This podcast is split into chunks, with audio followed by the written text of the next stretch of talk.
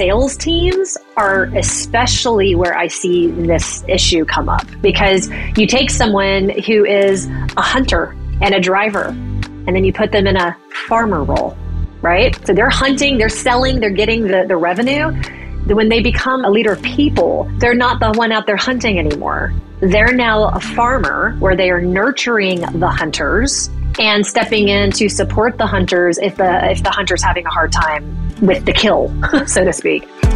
Welcome to One Next Step, the most practical business podcast in the world. You're now one simple tip, practical tool, and small step away from growing your business. One Next Step is brought to you by Belay, the incredible 100% remote organization revolutionizing productivity with virtual assistants, bookkeepers, and social media managers. Accomplish more, juggle less. Modern staffing from Belay. And now to your hosts. Welcome to One Next Step, the practical business podcast that helps you run your business so it stops running you. I'm Ryan, and today, Belay CEO Tricia Sciortino is going to talk with Carrie Fabrice. Carrie is a career and leadership coach and author of the new book, All In, which is focused on helping working mobs make the most of their personal and professional lives. In her conversation with Tricia today, Carrie is going to focus on explaining how leaders can help their team members play to their strengths. She's also going to share some examples of how we can leverage our strengths in our personal lives to win at home as well as at work. No matter where you're at in your career and your personal life, this episode is going to be full of applicable insights. So let's jump right in. Carrie, thank you so much for joining us today on the One Next Step. I'm so glad you're here. I'm so glad to be here. Uh, yes. So I I heard an interesting thing that I feel like is a great opener and getting to know you question. So I, I want to hear a little bit about this. Is it true that you wrote a book about your son's love for fans? it sounds so random, doesn't it? it? Sounds but random, yes, so I have to true. hear about this. Yeah, it is true, and, and I think it's it's good for the listener for us to clarify. We're not talking about like fans at a football game. We're talking about ceiling fans, box fans, anything that spins like a fan that creates wind. Those kind of fans. So yes, um, ever since he was two months old, he has been absolutely fascinated, almost obsessed uh, with fans. And I went looking for children's books on fans to not only give him something that he loved, but also to help him with his reading. He was a little behind in reading. Yeah. Um, I couldn't find any. And so I created one. Uh, so I wrote Fans Are Fantastic, and it came out in 2019. It's out on Amazon. That is amazing. Yeah, that is super yeah. fun. True, true labor of love. That's that's truly sure. that's so, like yeah, mom of the year award type things that you couldn't find the right book for your kids, so you decided to write one. So can we say yeah, overachiever? Yeah. I, what I learned through that, Tricia, is because so I'm an activator, mm-hmm. which I know we'll talk about strengths here today a little bit. Um, I I will achieve. I will bring something to fruition when it truly, truly matters. Other things, I get a lot of things started, mm-hmm. bringing it to fruition. It's got to really matter, and this one, this one really mattered. So yeah, it was it was fun. He loved it, and it's it's really it's about him. So he's in the book, oh. so he loves like seeing himself in illustrated form. I, so Cool. That's an amazing story. And also, to your point, an yeah. excellent tee up to today's conversation. How you yes. just mentioned you being an activator. So, you know, we, we talk a lot about hiring people that are good at their jobs and then also having a variety of competencies, but that's not necessarily the same thing as playing to someone's right. strength. So I'd love to just start off right. and hear you define for us what a strength is and how it's different than a competency. Absolutely. So I am a Gallup Clifton Strengths certified coach, and I have been working with leaders in company with with various companies over eight years or so. And so when we talk about a strength, and by Gallup's definition, is it's basically a talent. Uh, we all have natural talents, and it is a talent that is productively applied for air quotes near perfect performance. So it's something that is innate in you. It's something that you do well that drives your energy. So you get energy from this talent or strength. You're engaged. You'll be more productive. You're happier. And oftentimes it's, it's subconscious. It's kind of like we, how many thousands of times a day do we blink, but we don't pay attention to blinking until we talk about it. And then we start feeling ourselves blink. So it's when we bring awareness to the areas of our life that light us up and give us energy and keep us in that zone, then we are essentially playing to a strength. So I would say strengths are more around behaviors and personalities. Uh, the Clifton Strengths Assessment is a personality assessment. So when we talk about a competency, I would say that a competency is more about a skill or an ability not so much nature or nurture, mm-hmm. or maybe it's more the nurture side, whereas strengths is more the nature side. So a competency, it's something that can be learned and honed in and perfected. That said, I do think they have similarities and they're both aimed towards happiness and productiveness and being in an energy zone of doing things that feel good and that you're good at. Yeah, that makes perfect sense. Yeah, so there's almost this natural wiring that you innately yes. have versus a way with which uh, something you've learned to do very well, potentially. You yes. can kind of look at it that way. Yeah, because I could see that. I, am yeah. obviously reflecting on myself in that, and I, I can, mm-hmm. I could sit here and pick out things that I know that I'm naturally gifted at, always have been, versus things I've learned to do well in my career, in my life through trial and error, or teaching, or coaching, or whatever. So I love sure. the difference of those things. Yes. I love the difference of those things. So, you know, as leaders, we we obviously want our employees to enjoy the work that they do um, so that they can mm-hmm. contribute to an organization and and do so purposefully and joyfully. Yep. Um, but yet, as leaders, we have such a hard time sh- or we struggle with helping people play to their strengths at work. Can you talk a little bit about why why do we why do so many leaders struggle to help their people play to their strengths? I love this question so much. Honestly, and based on my almost 8 years of doing this, working with hundreds of leaders in a corporate environment, I think a big reason is that leaders are often too busy focusing on results versus on the human mm. that's driving those results. So often they're focused on driving the success of the business versus the engagement of the business. And effective leaders really focus on both driving results through happy, engaged people. It's what keeps me very busy with clients, to be honest. It's all the leaders that, that don't make the time for this. And it's why I love what I do. And, you know, I too would like to believe that most leaders want their employees to enjoy the work they do. But there are a lot of people in leadership roles that really shouldn't be. Mm. You know, like they become a leader because their leader tapped their shoulder and said, "You need the you need to be in this role." Because it served that leader, not the person who is being put in the role.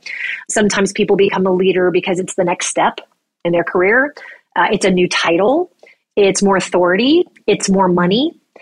Rarely, and it does happen, thankfully it happens, but rarely does someone tell me in my coaching experience that they don't care about title or compensation. They only want to make a difference and develop people.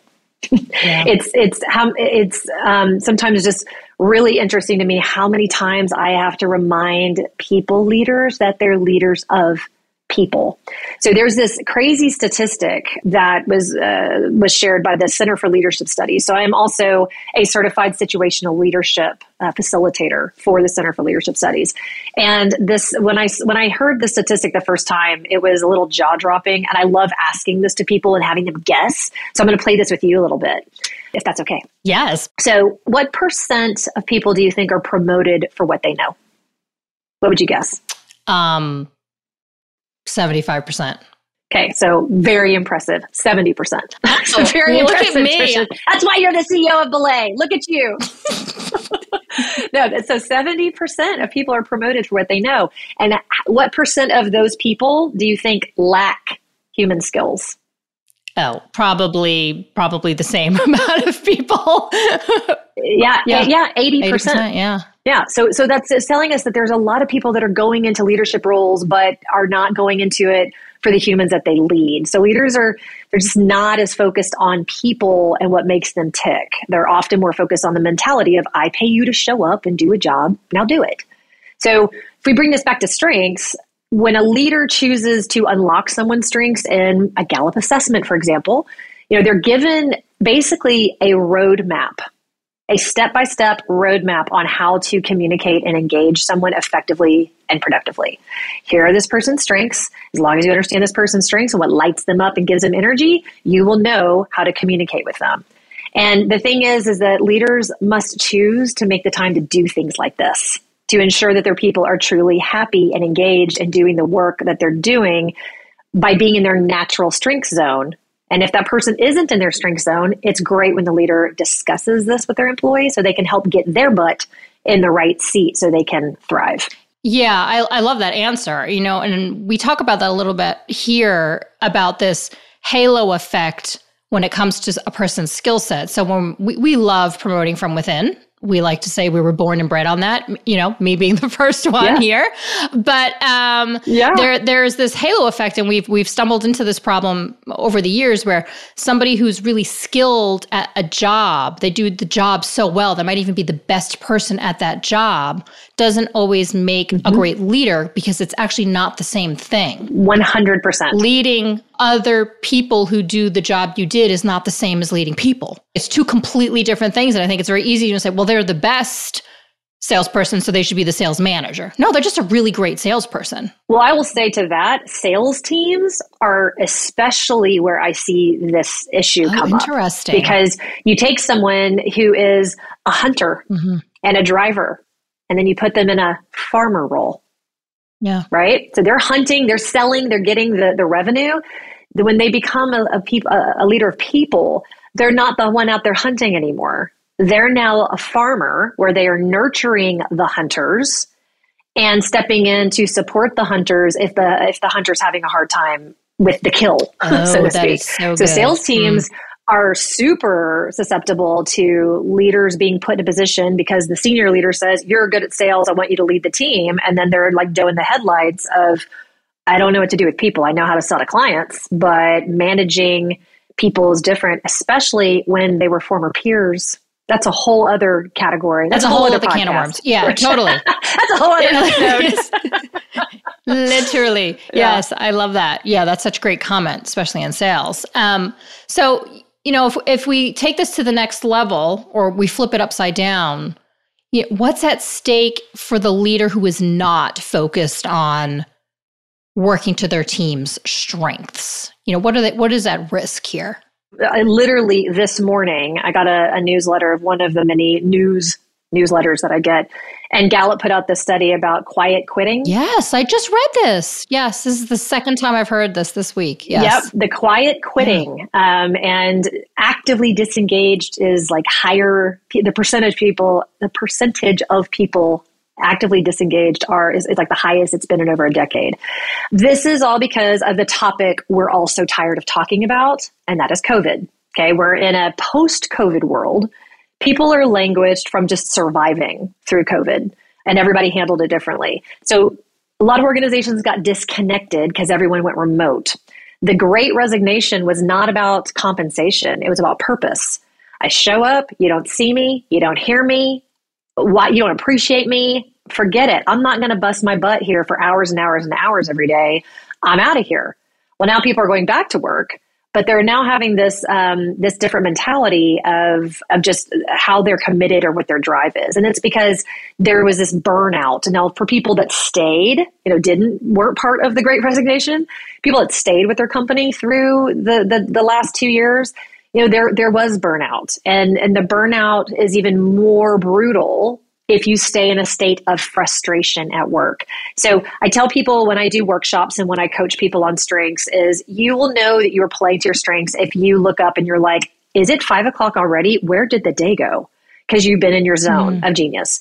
You are being blocked from using your strengths when you're frustrated.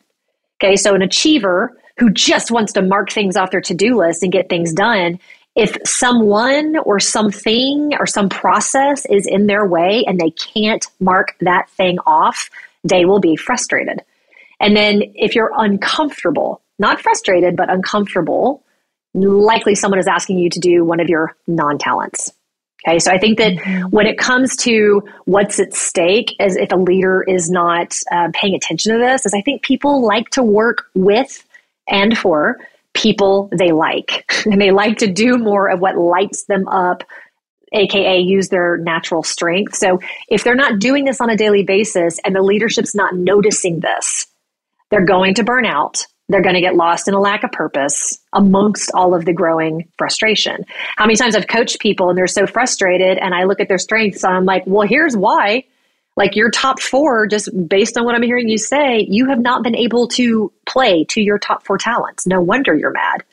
And so that's not really, mm. you know, sustainable for well-being overall, like mental, emotional, physical, and it will lead to attrition. Yeah.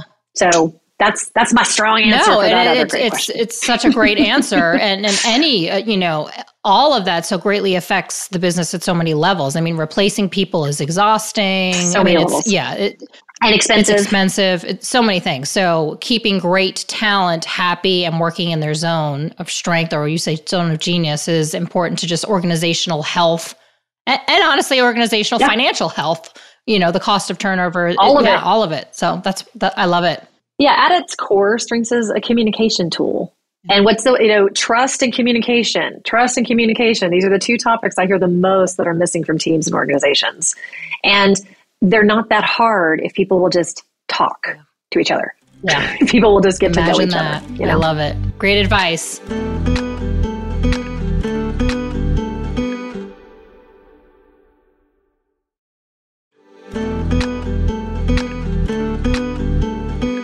I also love that you talk about leveraging this at home.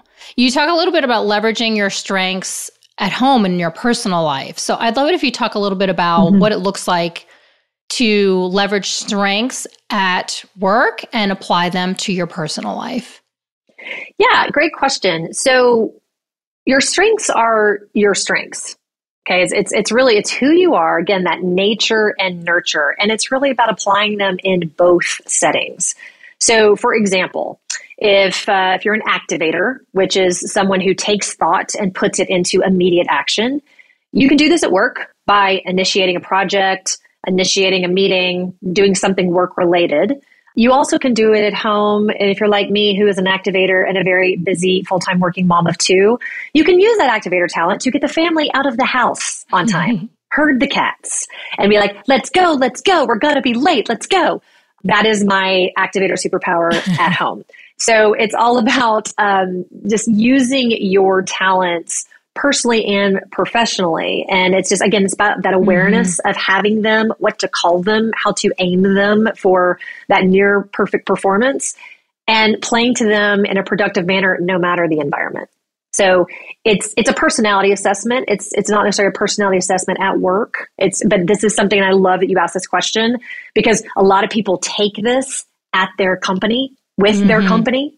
And so I think it's great to just remind people and say, no, this is who you are. Mm. So use this at home. Yeah, it, it reminds me of something somebody said to me years ago.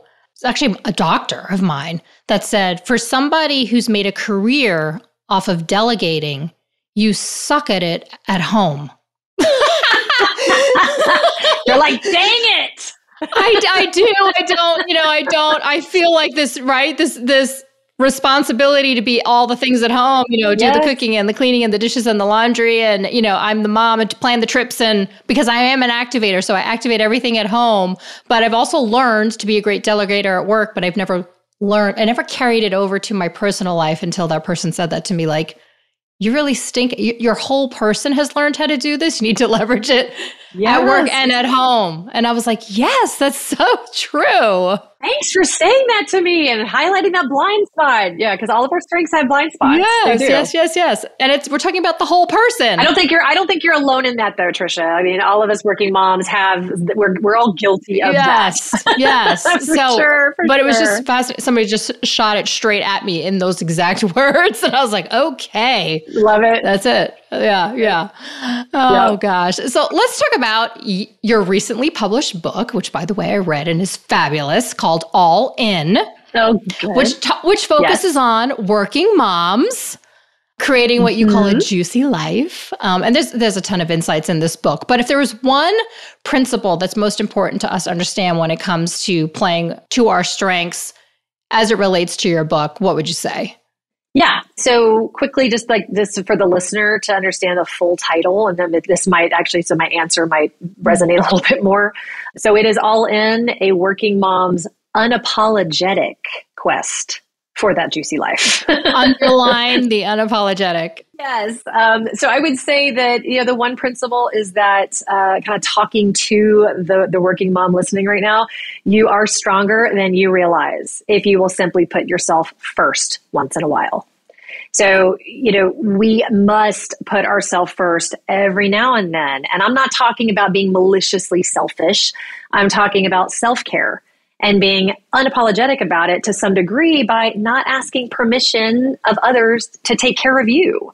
Like my story, as you read, I was investing in my husband, who was an entrepreneur doing a startup. I was investing in my kids. I was investing in everybody but me. And it was like, hold on a second. Like it's it's kind of my turn because when we when we are not taking care of ourselves and we're not putting that mask on first, I mean, how many of us hear that on a plane and we don't we ignore it? Right? But when we don't have this mentality and we are full time working moms, we get fried. We'll get resentful. We'll get angry. We'll get sad and on and on and on. And many moms, working moms especially have the mom guilt, which is why you're, you know, you don't delegate at home. You have this guilt. Oh, I'm working all day. Now I need to be mom and I need to do all this stuff for you, right? Like it's real. But when we are just not thinking about ourselves and giving time to ourselves, then we're not really doing a service to everybody else around us, right? We simply have to take care of ourselves first in order to take care of everyone else. So when it comes to strengths, many times we project our strengths outward no. to everyone else. So I might get you activated. I might maximize you. I might, you know, ask for input from you but what we what we can do is again know these strengths, have knowledge of them, and then point them or aim them rather inward towards yourself. I mean, that's the key to living a juicy life. You know, as you read in the book, like the whole part two, I'm a maximizer. Part two of my book was me maximizing me, but not asking people's permission. It was like uh, this, I, I got to do this in order to have a juicier life. And in this case, juicier is more lively, more vivid, happier, more full of joy. That's what it means when we juice something up. Yeah, I love that. And I love giving yourself permission to do the things that make you feel joy.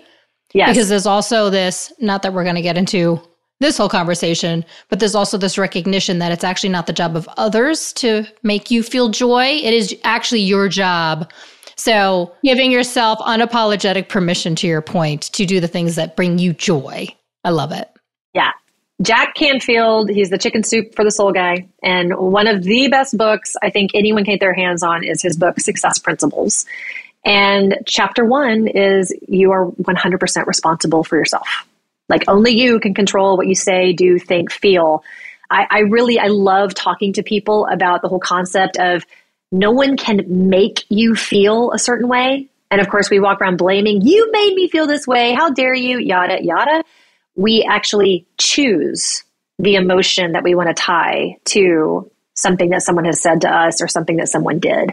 That is a big concept that a lot of people miss and don't want to acknowledge because it's so much easier just to blame somebody else versus sure. realize that you're actually not taking care of you. Yeah, that's that's another episode. Also, it so is. now there's two follow-ups. I'm happy to sure. come back as many as you, as many times as you need. Maybe we should start a series. I know it, it. It could be. It could be a series. I love it. yeah, oh yeah. gosh. So as we tie it all in a bow, what is one mm-hmm. thing you'd encourage every leader right now to go and do that can help them unlock the strengths of their team? If there was one actionable thing they could go activate on, what would that yeah. be? Call me and I'll help you. I love it. That, I mean, yes. I'm not kidding, but that's not the that's not the answer I want to give. Um, I would say that it is it, one way that I'm, of course, going to talk about is taking the Gallup Clifton Strengths. Mm. You can go onto their website, purchase codes, your team can take it and have a great workshop and talk about it. The reason why I kind of jokingly, but not jokingly say, call me or someone like me, like a certified coach that does the things that I do, is when you bring someone in who is an, has an expertise around this language, it will take you and your team to the next level. Um. There are multiple facets around all these awesome talents, and and you, you like you and I can have our activator side by side, but our reports will read totally different words because of the other talents that surround it. So I would just say that if you really do want to embrace this, use an assessment to do it. I'm of course going to recommend Clifton Strengths, and the reason I chose this um, this tool versus DISC, Myers Briggs, Enneagram, which are all so fabulous as well, is I didn't want 16 boxes or four letters or nine numbers.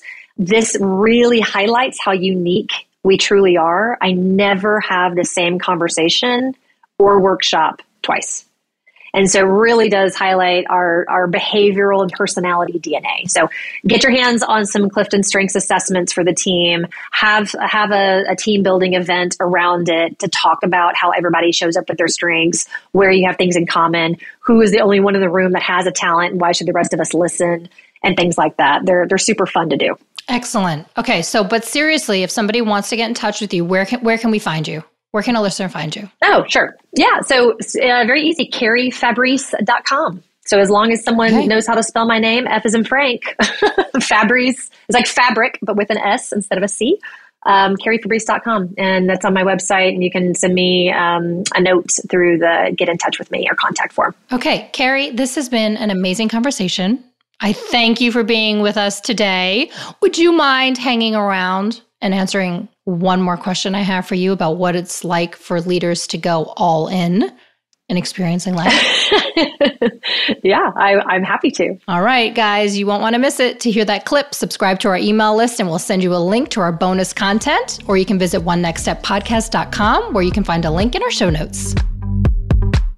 What a great conversation between Tricia and Carrie. I definitely feel inspired to think about how I'm leveraging my strengths both personally and professionally. Thank you so much for tuning in for this week's One Next Step. To make sure you never miss an episode, subscribe on Apple Podcasts or follow us on Spotify. And if you're ready to start accomplishing more and juggling less, go to belaysolutions.com. For more episodes, show notes, and helpful resources, visit onenextsteppodcast.com.